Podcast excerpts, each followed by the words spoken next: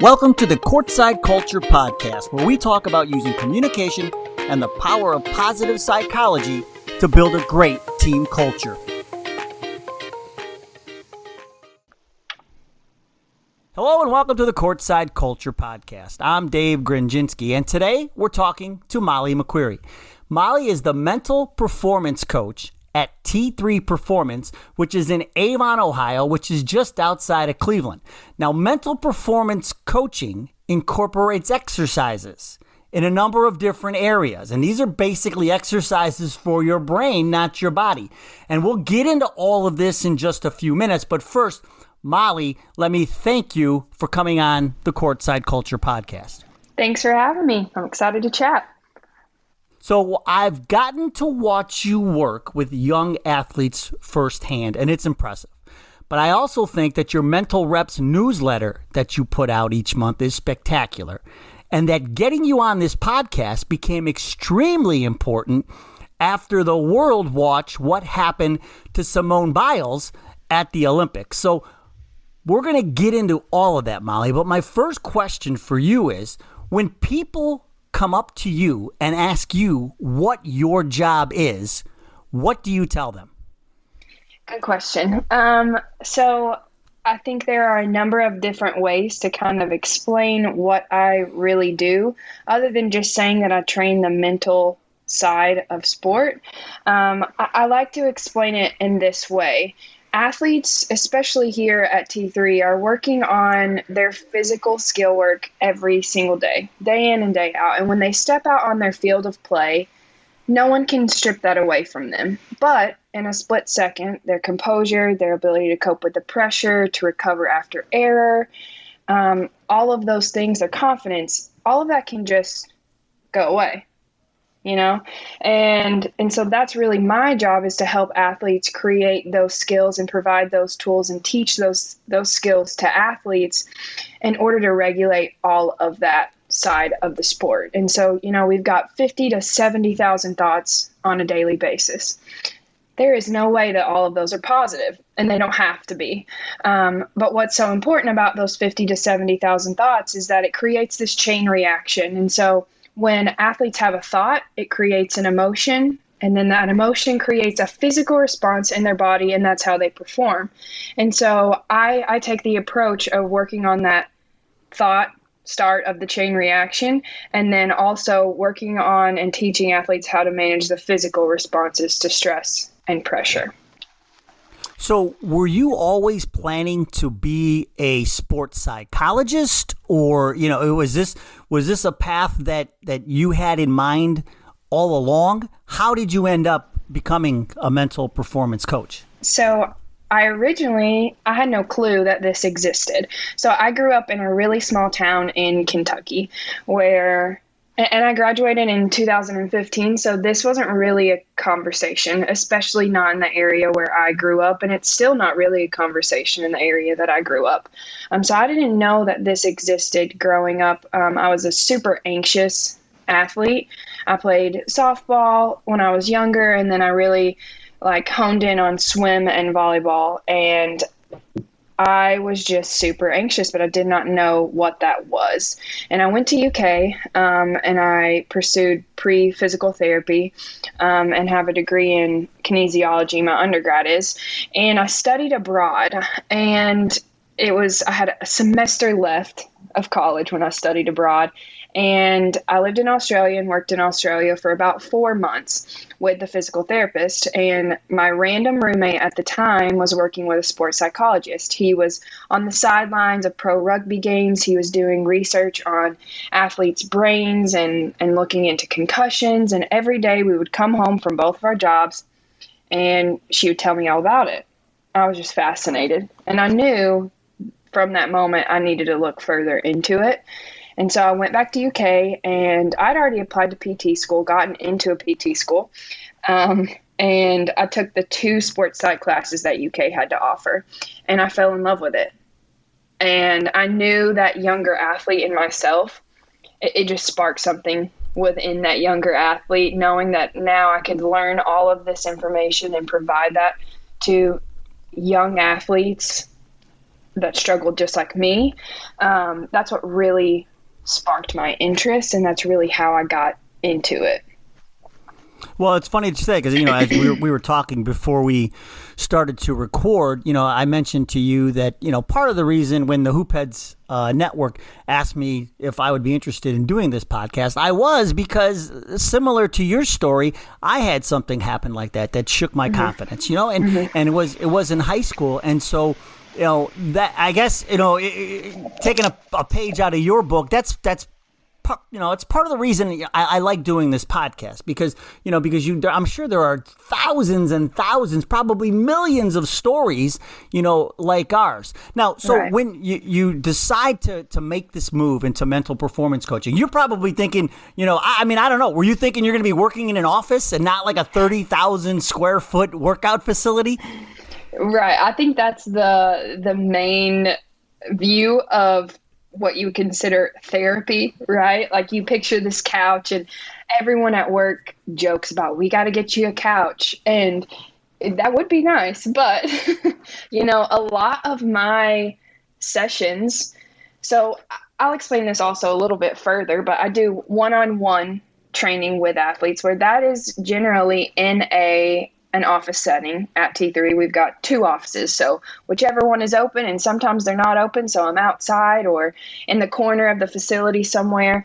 But I do one on one stuff. And, and that is typically in an office setting to have more, you know, in-depth conversation to really lay down the skill work.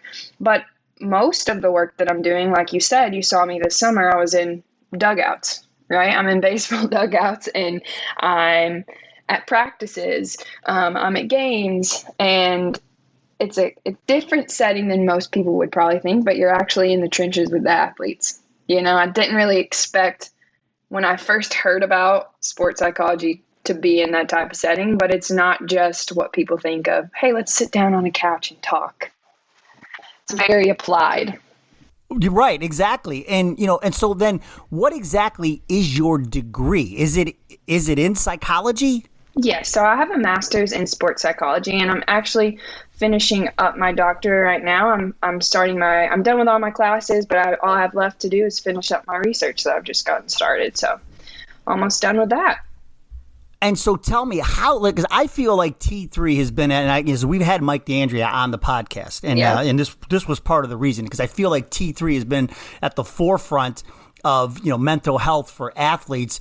Um, I, you know, do you feel the same way? But also, how did you find T three, or did T three find you?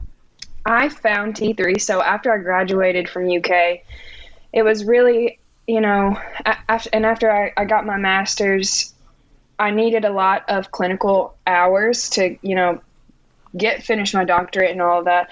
So I, for some reason, just had a lot of friends at UK that I met that, that they were from Cleveland. I was looking to move, get out of Kentucky, and I'd visited Cleveland uh, for a little while, and I was like, ah, I think I could really make the move here.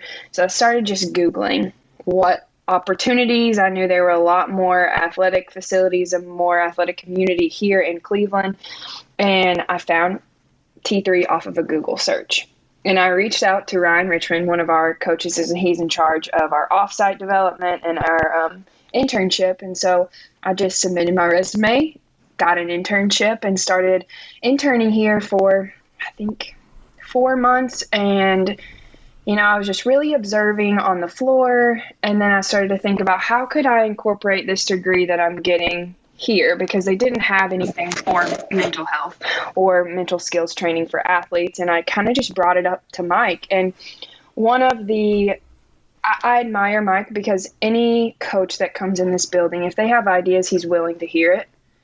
And as long as you put the drive behind it, he'll support it. Um, and so I had a conversation with Mike, and it started out me just doing quick 10 minute hits with athletes after their workout. So I'd have a group of five athletes and I would do a quick little hit as an intern. Um, and then that quickly grew into having one on one clients, going and working with all of our offsite teams, doing workshops with teams um, at their facilities. And traveling with our baseball teams and things like that. And I think it's grown so quickly. I now have an intern who's helping out. Um, so I see this growing very, very quickly. Yeah, you know, and it's really becoming more mainstream. Where I think, you know, maybe even, uh, I mean, I'd say five or ten years ago, if somebody, you know, okay, if one of your teammates saw saw you off in the corner with Molly, you know, there's a chance you're going to come back and probably get your chops busted because, you know, you yeah, you got to go talk to Molly, huh?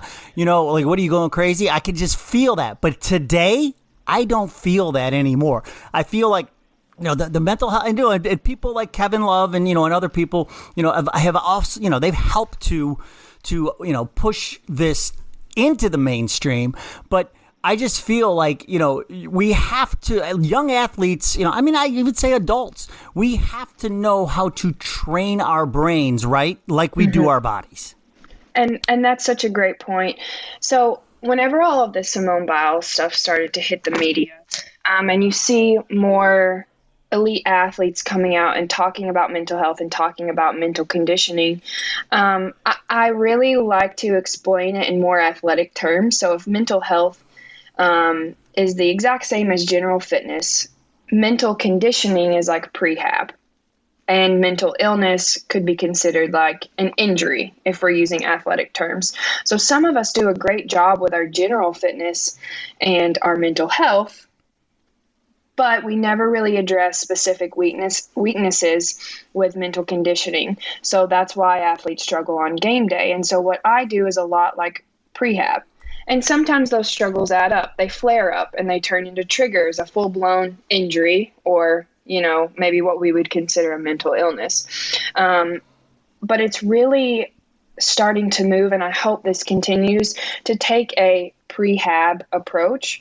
Whereas when I'm back here with athletes, I'm setting them up for success when the season starts, right? So if I'm working with one of our T3 Warhawks players, what's going to happen is I'm going to be working with them for a couple of weeks and we're going to be really laying the foundation to prepare and prep our mind for what is going to come, the adversity that's going to come for that season. And I don't think we're there yet. I think we wait until kids are struggling and then we go see the sports psych or we go see the mental conditioning coach.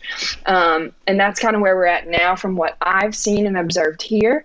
But more and more I'm seeing finally athletes who are coming to me just because they want that competitive advantage and they want to be prepared, if that makes sense. Makes total sense, and I and here's and, and, and I, am curious to, to hear if you agree with me. But I think these are you know the the things that you're doing with these young athletes, I think can also be applied with adults in an office setting, especially if you were an athlete. If you played, you know, and I, I was a you know I was a jock, okay, and but I, I, I take a lot of the you know the same type of competitiveness that I had on the field.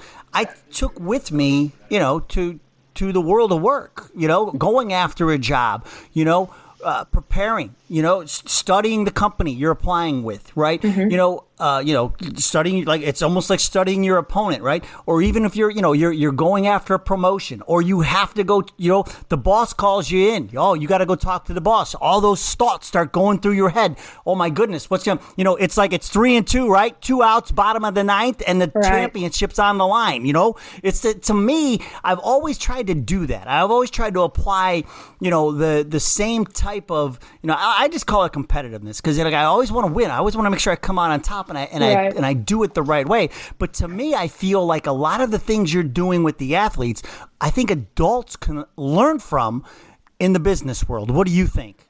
One hundred percent. I think there's this mental skills is seen in a box with athletes, and that is not all that it is. So when, while I've been at T3, I've worked with our coaches not just our baseball coaches or our sport coaches. I've worked with our strength and conditioning coaches. I have monthly meetings with our coaches, one on one sit down monthly meetings, just to check in and to work on any of the things that they want to work on that's going to help better them be a better, not just a better coach, but a better teammate to their coworkers.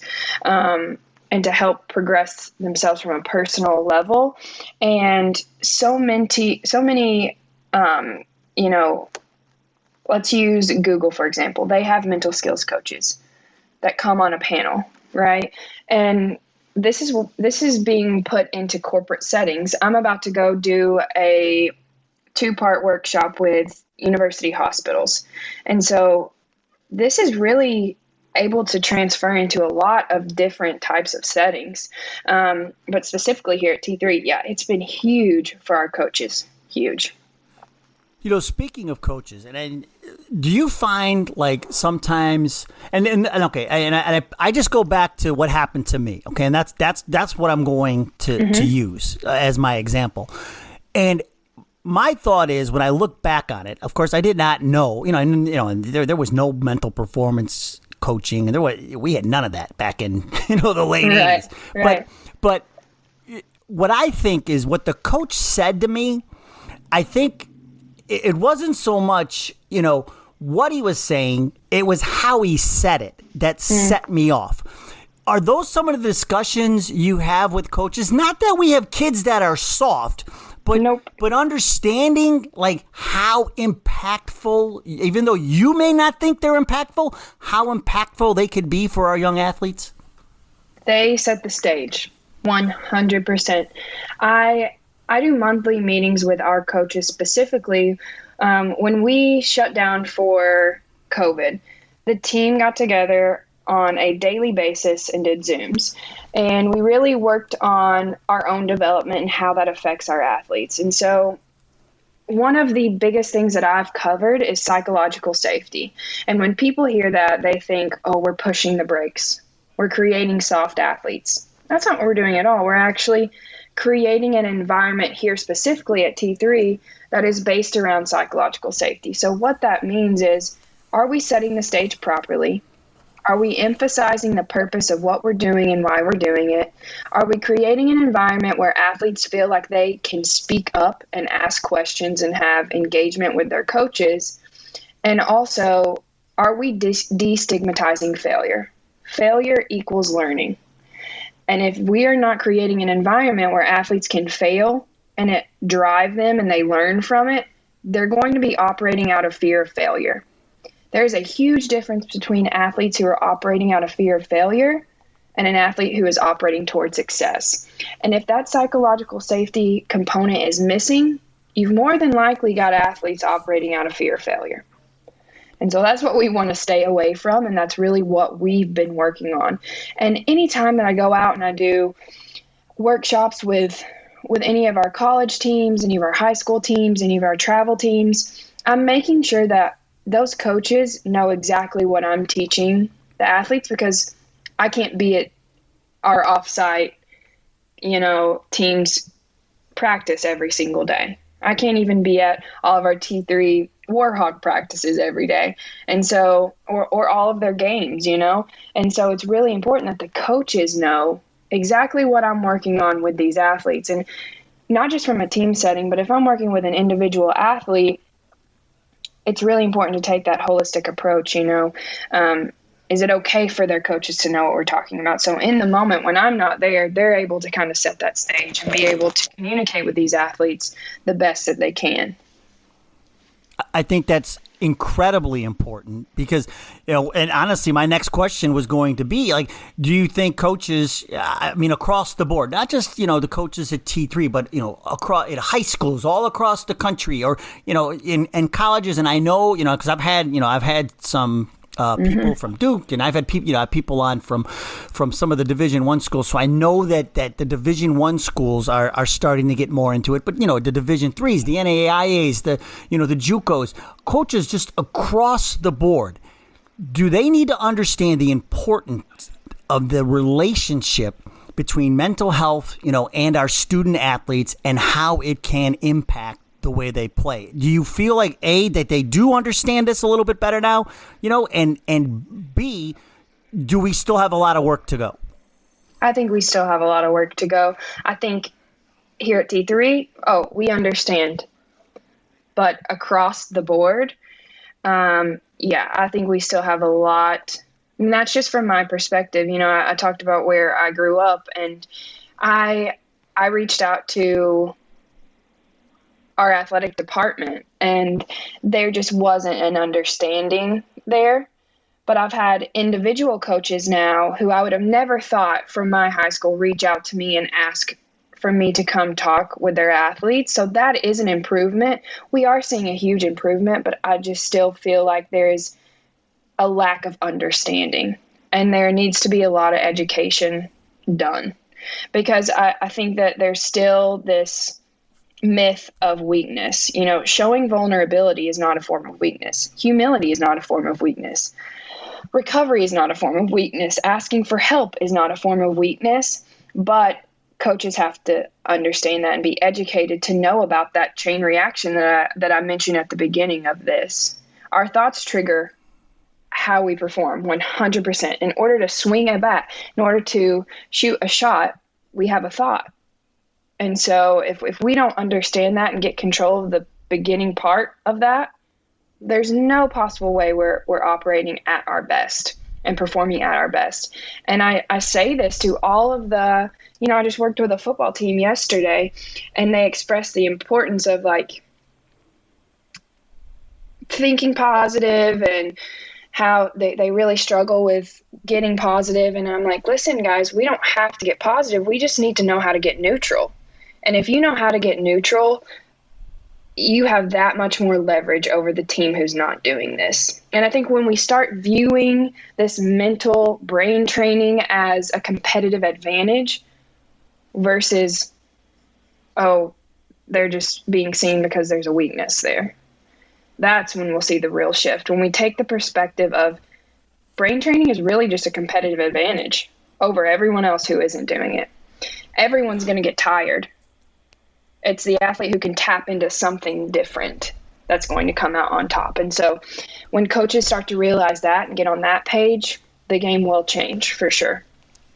And I think, too, that coaches need to understand parents, you know, and the players this isn't a one-off thing. This isn't this isn't mm. like you're not going to you're you're not going to go to university hospitals tomorrow or whatever and you know and talk to all these people and all of a sudden they're going to be you know like like running through walls, you know? 100%. Like, like this this is just like the exercise. This is like working out. This is like running. This is not a sprint. This is not a this is a marathon. This is a something that has to be done on a daily basis. You have to keep working on it and you have to get everybody on the same page. And that's why I appreciate when you said that, you know, to get the coach involved. I think it's a team effort because I think it takes a village, right? You know, yeah. especially today with you know between the social media and all the you know the negativity and everything that's that's going on.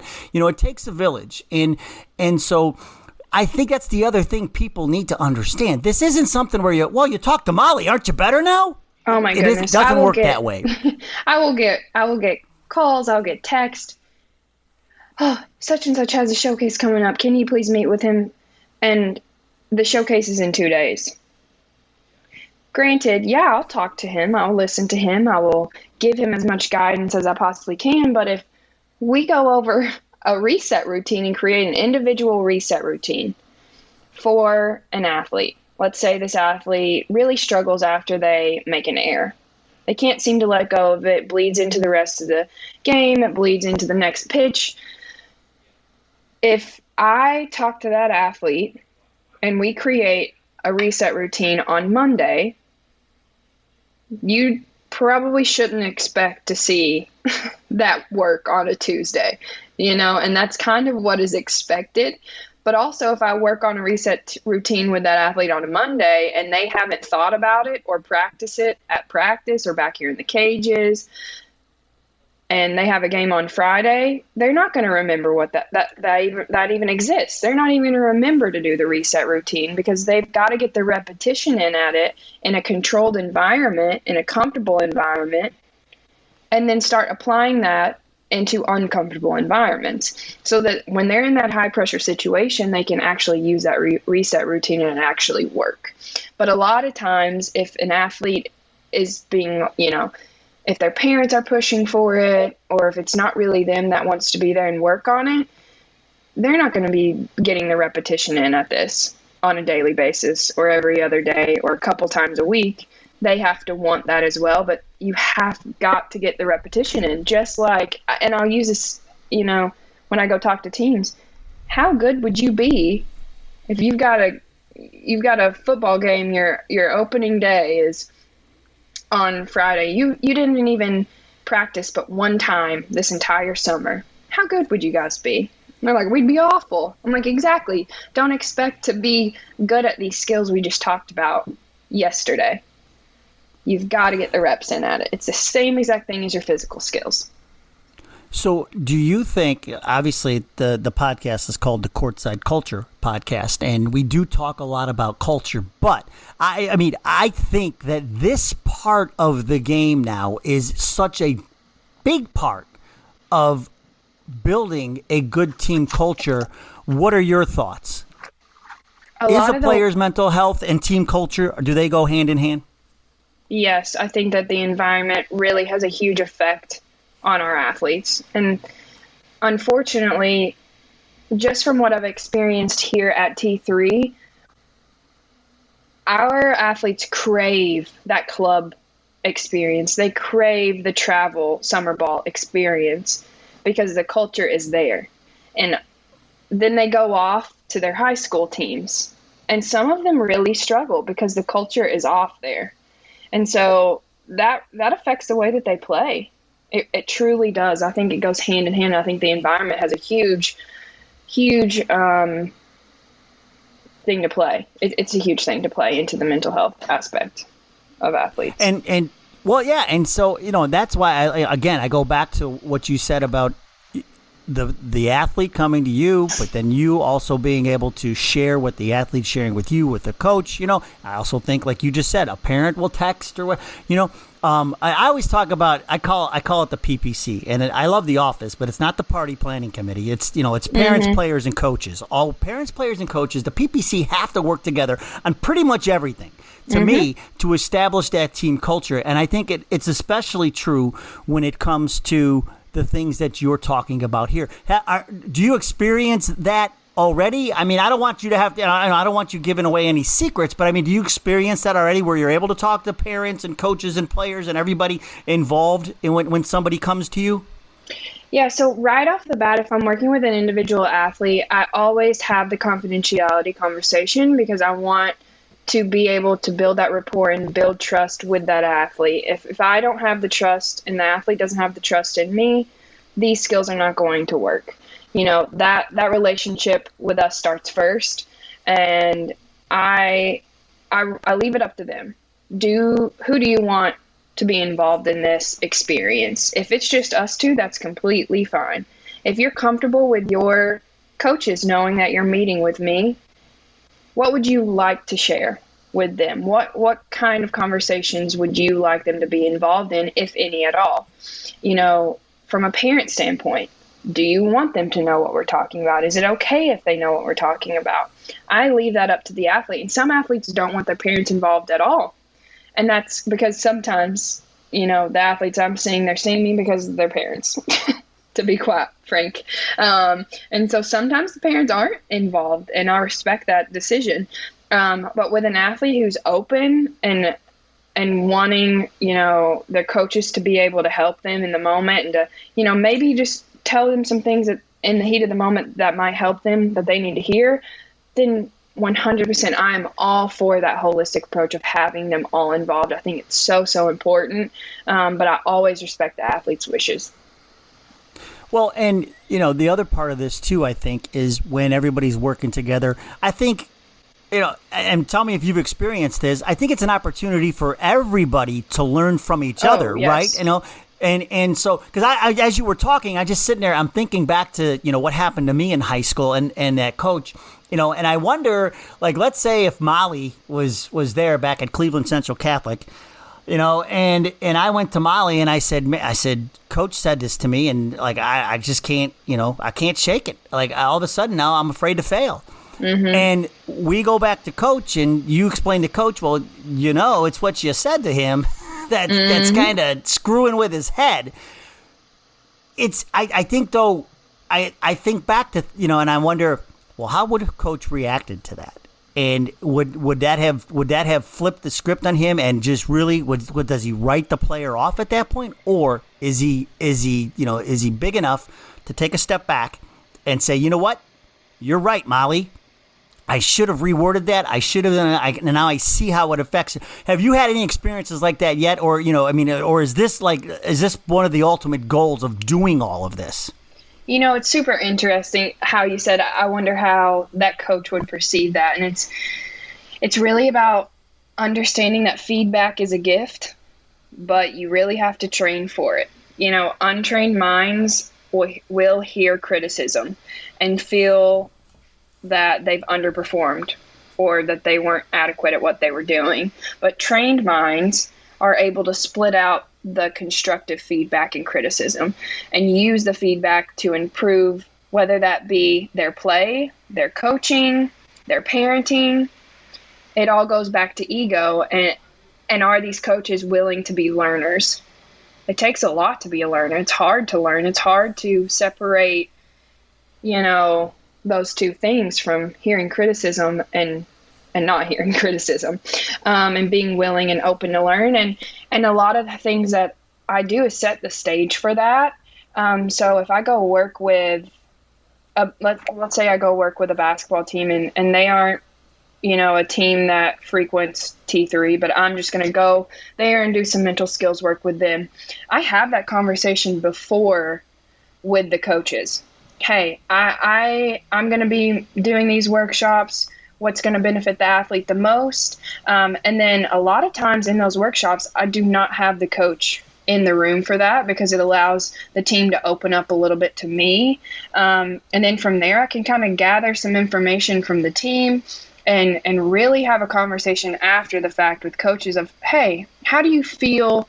like we could improve in these areas, you know, asking open ended questions so that I'm not just blatantly giving, you know, to direct feedback of, hey, you should not be doing this. This is not benefiting your athlete's performance whatsoever. Um, kind of guiding them to that and suggesting some things is how I handle those types of coaches. Um, but a lot of coaches are super open and willing to learn. So it, it really depends on the coach that you're talking to. Well, and you know the other thing too that this gets me thinking about is you know do coaches i mean do, what do you tell coaches about the connection between you know building a team culture and you know and using you know the the mental performance part of it i mean what are the what are the what are the, some of the messages you're taking back to the coaches that you've been learning from the athletes so uh, on the same I think the biggest, biggest, biggest thing that I take back to coaches is how to give proper feedback. A lot of coaches haven't been educated on that aspect of the game and how feedback really does affect mindset. And it also affects the way that athletes perform and learn. And so, even here at T3, uh, we've worked on this of are we giving fixed feedback? Are we giving processed feedback? When are we giving that feedback? You know, not every athlete needs the same type of feedback as the next. Um, and, and that plays a huge role in the culture of how what type of feedback are you giving? Is it productive to their performance or not? And so I, I kind of take an, an informative approach to that um, and just lay the groundwork of the different types of feedback that coaches can be giving. Um, and, and I do a lot of team building exercises um, a ton. We do it on our staff, but I also do it with teams as well. It translates pretty much the exact same. I, you know, change up the wording for the setting. Um, what I would do with a coach is different than an athlete, but there's one specific exercise that comes to mind that I really, really like to do. Um, it's simple. It's really getting into your little small groups of a team and providing feedback to each other. And so it kind of takes that I don't have to be so direct. They're able to discover that on their own. That's where the most growth happens is when people can, you know, really discover that on their own. But the question is, what could you what could your teammate stop or stop doing for the betterment of the team? So if we were in a group, I would provide you feedback with one thing that you could start or stop doing for the betterment of the team. That really opens up a lot of room for discussion and also just awareness. Um, and it allows people to be open and it creates a time slot to give that feedback. Um, and I, I've seen a lot of growth with that type of setup. I think one of the important things you bring up using the word growth is so many times, you know, and I've, and I've heard this, you know, with, with my sons, you know, well, we, you know, we want your, we want the players to come to the coach. The players want, they have to come to the coach. But I, I get that and I want that. But what I think everybody needs to understand is maturation is a process. Mm-hmm. And I think there are some kids who are, you know, obviously mature faster, you know, and and are, will be more comfortable, you know, going to the coach and saying certain things. But there are other kids that just, you know, no matter how much a parent is going to tell them, you got to talk to the coach, you got to talk to the coach, you got to talk to the coach, they're just never going to feel comfortable doing it. Then, if they do build up the courage to do it, coach needs to remember this you know if it's the first night like you know and i and i get it. Coach could be having a bad day. I don't know. Car could have broke down on the way to practice. I don't know. But the the reaction and the response could could really set this player off one way or the other you know because mm-hmm. of the maturity level right if they don't mm-hmm. understand you, you, know what just happened because again i just I, I just look at you know how I would have reacted, you know, back in the late 80s compared to, you know, knowing what I know now, two totally different ways I, I could have handled it. I mean, totally. Right. Because of the, just because of having the life experience and the maturity. So just just telling a kid to go to the coach, you know, there's a lot of things that go into that. And like you yeah. talked about, it's growth and that maturation. It is a process. And again, to me, you're throwing all this stuff in the pot and you're cooking it up and you're creating that culture. I mean, do you am mm-hmm. I am I off base in, in, in my thinking? Not at all. It it all feeds into each other because here's the thing with the work that I do, yeah, you have to get uncomfortable. You have to be vulnerable. And if I'm working with a group of 17 year old boys, this is super uncomfortable for them to have certain conversations and to do certain exercises that I do. They have to talk about things that they normally don't openly talk about, and that really speeds up that vulnerability trust process. And when we do that, the culture improves immensely. And I think, too, even though you have, you know, a, a lineup of 17 year old boys, not every one of those 17 year old boys is as mature as the other. I think, nope. you know what I mean? Because of their backgrounds and what they've done, you know, and just because they're on a 17U team you know, the the kid may have just turned 17 and he's on the team with kids who are, you know, just fit under the age and they're they're 18 and beyond. Right. You know what I mean? Right. And so, right. you know, it, it's it, all of that I think just comes into play and and I agree with you. You you got to you got to get uncomfortable to get comfortable. It's, it's a, you know, it's it's a big part of it, you know, but again, this is the first time probably a lot of these kids are going through it. Yeah. It, it really is. So, let's just if you can briefly i know you, and on your website you have the list of kind of things that mental performance coaching the exercises that you incorporate and it's athletic identity routines for readiness self-talk goal setting focus distraction concentration imagery anxiety and emotional management managing performance errors. We've kind of touched on a little bit, you know, through throughout our conversation on on some of these. But is there mm-hmm. one that stands out to you more than the other? But first of all, you know what? Let me start here. Explain what athletic identity is. Okay, so I um an easy way to explain that is if I were to walk up to one of our 12U athletes, I shake their hand and I'm like, "Hi, I'm Molly. Tell me a little bit about yourself." More than likely that 12U athlete's going to say, Hi, I'm Johnny, and I'm a baseball player. And I did this exercise when I was an intern with our younger athletes, and that's exactly what happened.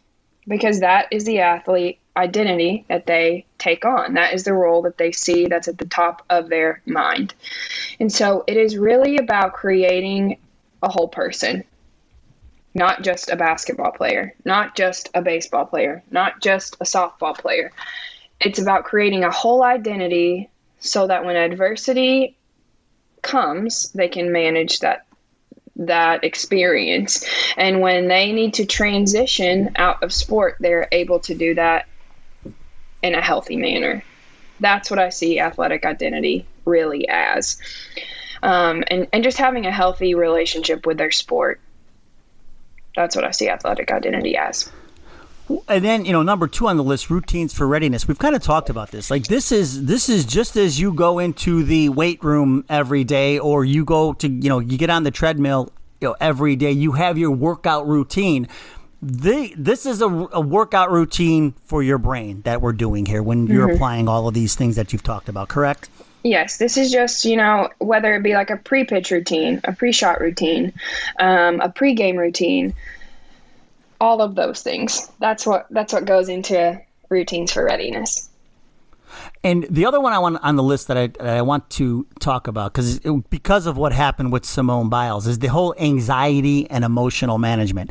Now this mm-hmm. is this is a premier athlete. This is a world class athlete. So you know the physical talents are there. You know she's in shape, right? You know she has put in all of the work, you know, leading up to this. Mm-hmm. And what is the one it's not it's not a twisted ankle right? It's not a you know it's it's not a sore wrist. It's not a it's her brain that really is what got in her way. And so mm-hmm what are some of the things you know like we saw it firsthand. So that's why like it's important for people to, people to understand like this is a thing you know? And yeah. it happens. To the best in the world. So imagine what you know what could happen to your you know to your son or daughter you know who who was out on the field if, if they feel if they you know all this pressure.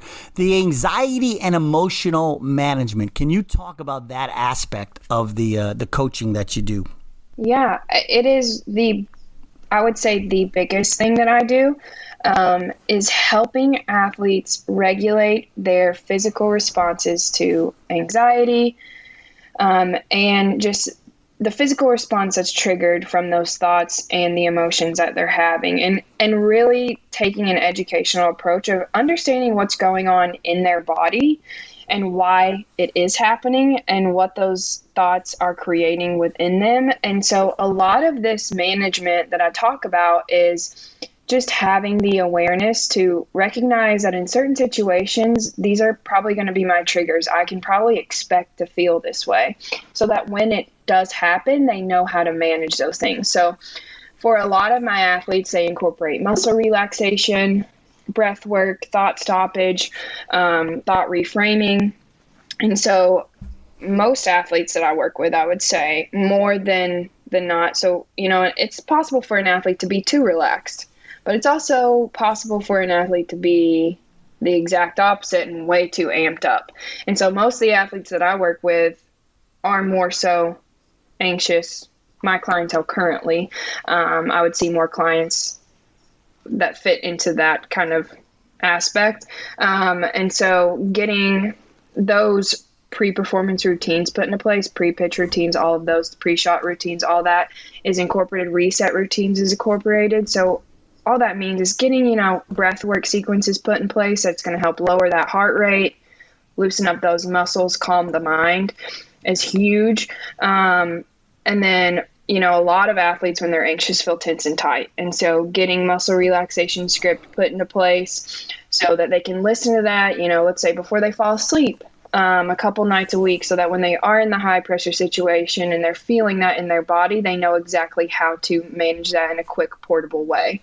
And so, while you know a lot of this work needs to be done off the field, it has to be done off the field because when they are put on the court or on the field or whatever area they're playing in, you know, they have to make this quick and portable. Most sports, you don't have a lot of time to go sit for a couple of hours or go sit for 15 minutes even and collect yourself.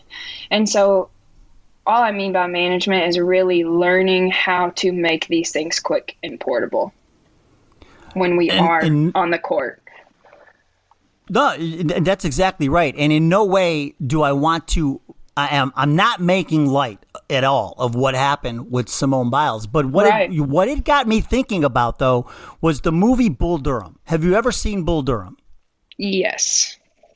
So this movie, I, I think if if w- the way I look at it is it's it's a little bit ahead of its time because remember Nuke LaLoosh can't find it, right? I mean, he's got all mm-hmm. the physical skills, right? He can throw it 100 miles an hour. He's got, you know, he's got the, the talent is there, but he just can't get it over the plate. So, what does Susan Sarandon tell him to do? Wear a garter belt, right? Because mm-hmm. what does it do? It takes his mind off of what he's trying to do. Mm-hmm. And that's what fixes them, right? Mm-hmm. You know, mm-hmm. and so I, ever since I saw that movie, like, and, and this is like, I would tell, I would, you know, the kids I've coached and, you know, and my sons, you know, I tell them all the time, you know, without telling them it's Bull Durham, I'm like, don't think, just do. And so there, there are so many times, like I've seen, you know, I've seen athletes like he needs to put on a garter belt and start breathing through his eyelids, just like you know, just like in Bull Durham. Because, but I mean, it seems, you know what I mean? It seems so simple, and you know, and and it's entertaining in the movie, but it it gets the job done, right? Because typically, what happens when you know when we falter in those those situations is we're probably thinking too much. What do you think? I, I definitely think most of the athletes I work with oh, would would say they are overthinkers, and the issue is is they try not to think at all, and that's not possible. And so when we're, I, I use this, I use this analogy, and it resonates with every athlete that I've talked to. They say, so if I were to leave you in the room you're in right now, let's say you're just sitting in your in your recording spot and I put a little red button on the floor. Don't push the little red button. You got to stay in that room for mm, like five hours. Don't push that little red button. It's just you and the little red button. What are you going to want to do? You're going to want to push the push little the red button. button. Yeah. you want to push that button really bad. And so it translates the exact same on the court or the field. It's like if I'm if I'm there and I'm thinking, don't mess up, don't mess up, don't mess up, don't mess up, what am I more than likely going to do? Mess up. And so we try to shut off all the thoughts, and that is just not possible. We've got 50 to 70,000 a day, and our brain's job is to protect us. So the automatic thoughts are always going to come, but it is a skill to learn how to reframe those and to give our brain a task to think about something else that's productive. And it's really about where do we put our attention? What are we putting our attention on? Is it performance effective or not? It's not that our athletes lose focus, it's that they're just not focusing on the right thing. And so it is a, such a skill, such such such such, such a such a skill to be able to, you know, not just shut off the thoughts because that's not possible, but to redirect our attention to a different thought. And it's like our thoughts are cars. And I'm just, if I'm standing at the front door of T3 and I'm looking at the parking lot and there are cars driving by, there are cars in the parking lot, I'm just going to stand and I'm going to observe them. I can fixate on one car. I don't like the way that that car makes me feel when I look at it, but I'm going to fixate on it. And when it starts to drive away, I'm going to chase after it. Or I could switch my attention to a different car. I like the way it makes me feel. I like the way it makes me perform you know, those cars are thoughts. We just sometimes forget that we can direct our attention to a different thought. And it's really hard to do that. That's why they have to get the reps in at it. I mentioned at the beginning of the podcast your mental reps newsletter and also your Twitter feed is is outstanding as well. Can you and, and, a lot of the tips that you're sharing here, you do share in the newsletter. Can you talk about mental reps, both the newsletter and Twitter, and and what your goal is with both of those? Yeah, so monthly, um, I've really just been choosing a different topic that I feel like would resonate I, I really feel like a majority of the subscribers on the newsletter are parents. And so I'm trying to pick information that would be beneficial for parents and coaches to be able to read and then maybe start using that language with their athletes. So that's what I've been trying to gear that toward, whether, whether I'm writing it as if an athlete's reading it I still think it's super beneficial for, for the parents and coaches to read it so they can start using that language. And so I'm just trying to kind of grow that newsletter and hopefully allow it to be kind of an educational resource. Um, but I'm also on Twitter and on Instagram and now TikTok because that's the thing that all of the younger athletes are on. Um, it's been a challenge to learn that, but they seem to be doing better than even Instagram and Twitter. Um, but I, am really just putting out quick hits on Twitter and on Instagram that you know can be a daily reminder for athletes, and hopefully they read it and it resonates with them, and it just creates a little bit of awareness for them. Well, no, you're right about the parents because uh, you know not not only myself but just talking to to parents throughout the years, like there we feel like we either have to hire a psychologist so many times, like, you know, over the years, or, you know, like, I feel like sometimes I'm, I'm already a psychologist because there's so much, you know, because what happens? Something happens at practice, something happens in the game, you know, and you, mm-hmm. and you mm-hmm. talk, uh, it used to be the car ride home, right? You know, but now, you know, mm-hmm. now, you know, they get home and it's like, you know, I, I just, sometimes you just never know what you're going to get when they come through the door, you know? Right. And so, it, it's you know I just feel it's really important. That's why I love talking about this stuff and trying to you know I just hope people can understand and and and kind of put two and two together when it comes to to culture, you know, and and the mental part of the game you know, because a kid's a kid's gonna have the, the physical part's gonna gonna be there. You know, the, there's no denying that, right? You'll see yeah. the kid's a good athlete. The kid's a good athlete, but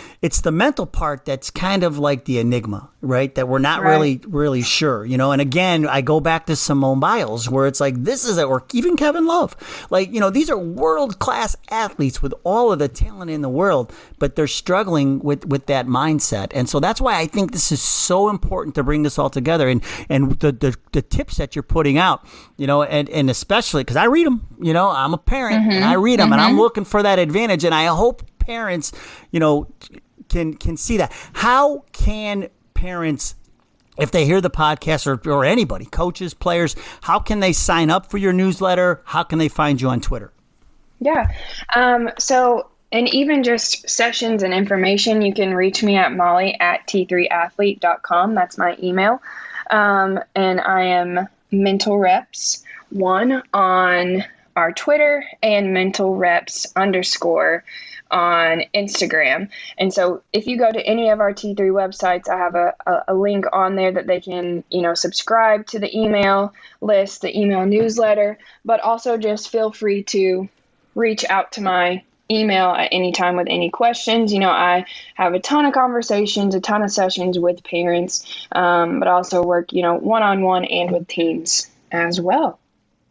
Well, that's awesome. Now, before we get you, got, you know, we got to do what's the coolest with with Molly McQueary because we do this with everybody at the end of the podcast. And so, you mentioned you went to UK. So mm-hmm. I, I, have a feeling I might know what know. the answer is. I, I don't know. I mean, you haven't told me. I mean, you have not told me, but I have a feeling. Molly, what is the coolest place you've ever played or watched a game? 100% without a doubt. Rupp Arena. Um, you know, Rupp Arena, the environment that is created in college basketball at Rupp Arena is unreal. And I'm sure my difference, my answer was probably a little bit expected. Um, but growing up, my entire family went to UK, and so it's kind of like I just had to go to UK. Obviously, had the choice, and I wanted to go to UK. Um, but watching a college basketball game at Rupp Arena is it, it will give you chills. You know that whole production they put on before the game starts um, is just electric. And I, have said this before on another podcast. it just gives you chills when you're sitting there before the game starts and they play that, you know, um, re- highlight reel from the past, and then the new. They put off fireworks inside the the building, and then you know the game starts, and it's just a community that that loves college basketball. And so I would say Rupp Arena is 100% the best place I've ever watched a sporting event. Is there one particular game that stands out with you more than the others when you think back about the games you've seen at Rupp Arena? I think, well, here's here's the thing. Some of the best UK basketball games that I've watched have been, you know, in a garage with all of my buddies, right? But I think my first game as a freshman there, and I couldn't even tell you who they were playing but my first game as an actual student there in the student section is probably my most memorable. Well, I, I, that is uh, that's a great answer. That's why I love asking the question because the answers are always are always different and they are all very good. Molly, I can't thank you enough for coming on and, and sharing your insights and uh, hopefully you know, uh, there, you know, there's a lot of things in here that you know, parents, players, and coaches, the PPC can can take away. So thank you so much for coming on. Thanks for having me. I really enjoyed it. Looking forward to seeing what T3 turns this into. I think it's going to be really exciting. There's going to be a lot of growth coming up. I 100% agree. Hey, folks, if you know a great coach out there who's doing great things, winning games, and building a great team culture at the same time, I want to hear about them. We'll ask them to come on the show, just like we did Molly McQueary. You can reach me on Twitter at CourtsidePod1, on Facebook and Instagram at Courtside Culture Podcast. Remember, folks, build your players' strengths, find them all a role, and you'll take them from good to great. We'll see you next time. Thank you for joining us on the Courtside Culture Podcast. And remember, build the good in your players instead of focusing on repairing the bad. Find your players a role, each and every one of them, and take them from good to great. We'll see you next time.